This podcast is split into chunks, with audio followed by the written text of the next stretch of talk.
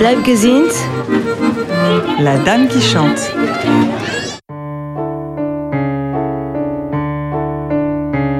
Tu me chavires, tu m'attires, je te veux. Tu me chamboules, je m'enroule, y a pas mieux. Tu m'emballes, je me déballe sous tes doigts. Je frissonne, m'abandonne dans tes bras. Dans les épisodes précédents, on a eu le temps de découvrir Isabeau la chanteuse et la figure de Montmartre. Maintenant, place à Isabelle, la femme qu'elle était avant. Aujourd'hui, c'est Francis, un banquier pour changer de nos musiciens, son amant de toujours qui la raconte. il n'a pas loin de 80 ans, la moustache encore fière et le ventre en avant. Francis porte un pardessus élimé et un attaché-caisse à la main. Nous sommes en été, il fait une chaleur caniculaire et malgré les cinq étages qu'il essouffle, lorsqu'on lui propose un thé glacé, Francis réclame un whisky bien tassé. Elle était brune, pas très grande, le teint très mat, les yeux bruns et de feu. Elle plaisait aux hommes dès le premier regard. Mais c'est comme si elle avait envoyé des fluides. Et j'étais vraiment intensément amoureux d'Isabelle. Je ne pouvais pas me passer d'elle. Mais on m'avait prévenu, euh, Isabelle, tu sais, euh, c'est pas la femme d'un seul homme. L'amour ça va, l'amour ça vient. Chaque fois que ça part, ça revient. Ça fait du mal, ça fait du bien. C'est animal, mais c'est bien. Elle expliquait que elle n'avait jamais vécu avant 18 ans, euh, que d'une certaine manière sa jeunesse avait été volée. Ouais. Après le divorce, elle s'est éclatée. Et vivement. Isabelle est une galaxie d'hommes. Et euh, Isabelle a toujours eu des amants euh, souvent plus, plus jeunes qu'elle. Ça n'avait pas l'air de déranger Francis qui, pendant des années, la retrouvait dans sa maison de Montmartre. Au 27 rue des Acacias, c'est là, c'est là qu'habite Ida. Qu'un étage qui m'intéresse, y a qu'au septième qu'il y a de l'ivresse.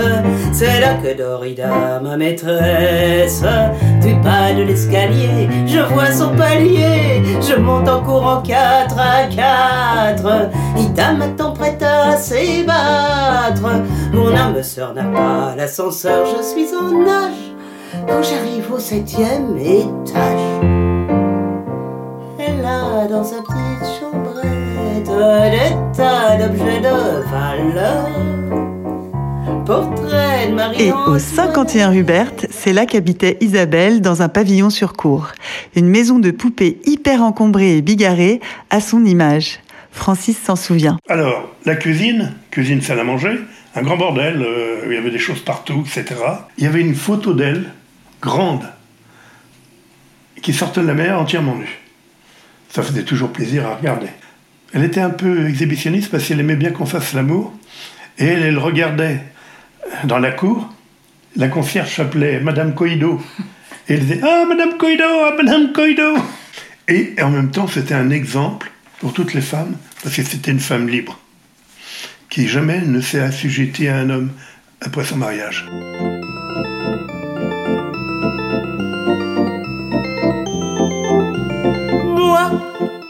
Me balance, je m'offre à tous les vents sans réticence. Moi, je me balance. Sensuelle, femme à homme, Isabelle était aussi une femme de son temps. C'est Martine qui en parle le mieux. Martine, c'était la dentiste en bas de chez elle qui est devenue une de ses amies chères. Comme Isabelle, Martine s'habille avec coquetterie et comme elle, a ses animaux pour colocataires. Elle évoque son souvenir avec émotion. C'était un rayon de soleil quand elle rentrait dans le cabinet. Comme si tous les jours elle était contente d'être debout et en vie. 18, entrer dans ma danse. Moi, c'était une marginale. Marginale dans le sens où elle était, elle, elle était originale. Euh, C'était une femme qu'on remarquait. Déjà, elle, elle, elle était colorée. Elle avait toujours des vêtements colorés. Elle mettait tout le temps en valeur son corps. Et puis qu'elle avait déjà un visage tellement beau que de toute façon, ben euh, oui, on était attirés. Moi, je me balance. Chacun sera servi, mais c'est moi qui choisis. C'est moi qui invite. C'est moi vous quitte. Je la comparerai, et je me comparerai plutôt, à des femmes comme, euh, comme Colette, comme, euh, euh, Joséphine Baker, c'est-à-dire qui elles, elles, vivaient leur vie. Voilà. Et, et elle vivait sa vie, et moi, j'ai vécu ma vie effectivement avec une certaine insouciance. Moi, j'aime pas trop le, le, terme féministe parce que ça, ça, sépare du coup des hommes. Alors que je pense que des femmes comme Isabeau avaient plutôt envie d'avoir sa place et de vivre sa vie, de vivre ce qu'on a envie de vivre. Donc c'est peut-être pour ça qu'elle n'a pas été militante et moi non plus. Moi, je me balance au soleil de minuit, de mes nuits blanches. Moi, je me balance. Chacun sera servi, mais c'est moi qui choisis. 68, ça a permis effectivement aux femmes, chacune à leur manière, leur façon de casser toutes les conventions. C'était bien de remettre en question, mais en même temps, ça a cassé l'idée de la famille et on nous a rien mis à la place. C'était le sexe, la liberté, les fleurs, du travail, il y en avait. On nous a donné de la liberté, mais on en fait quoi? Et on partait un peu dans tous les sens.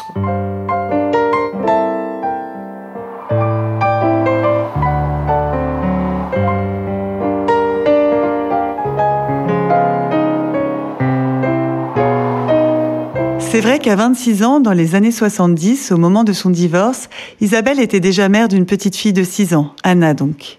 Elle s'est mariée très jeune, à 20 ans, et a dû reprendre des études pour avoir un métier quand elle s'est retrouvée seule avec un enfant à élever, à une époque où ce n'était pas si courant. Elle a fait des études de psychologie qu'elle a terminées par un 2 ESS de psycho. Et alors ça lui permettait d'être euh, psychologue clinicienne à l'hôpital de Beauvais, où elle s'occupait de l'accompagnement aux mourants. Elle me racontait ce qu'elle faisait, ses patients, s'est démêlée avec, euh, le directeur qui finalement euh, la craignait. Je rappelle euh, une fiche d'évaluation d'Isabelle par directeur. astéroïde erratique. Je pense qu'elle aimait son travail parce qu'il y avait quelque chose de valorisant. Elle était tout de même en position dominante avec ses patients. Et ça lui donnait l'occasion de parler, la chose qu'elle aimait le mieux au monde après le sexe.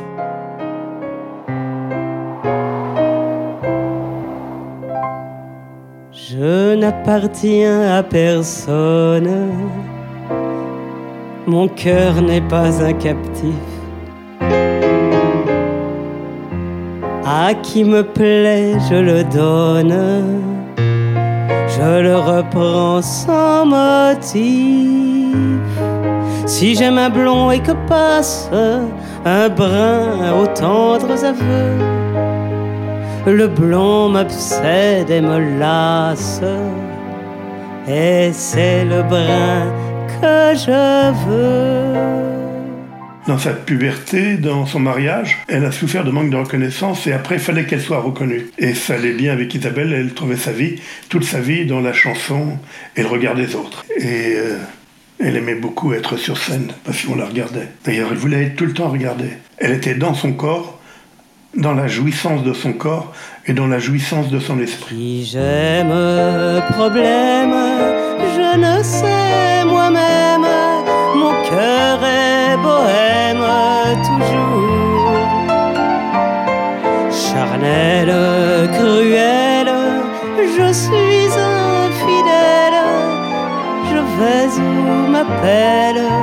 l'amour. Elle a très bien vécu depuis son divorce elle a eu une vraie vie et une vie dense, riche, où elle pouvait, où elle s'exprimait de toutes les façons possibles.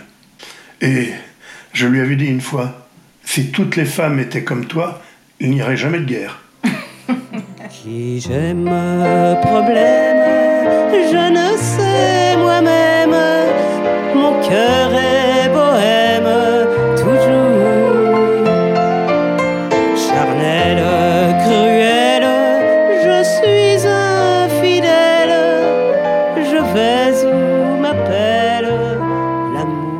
Tout ça, moi, sa fille, je le savais.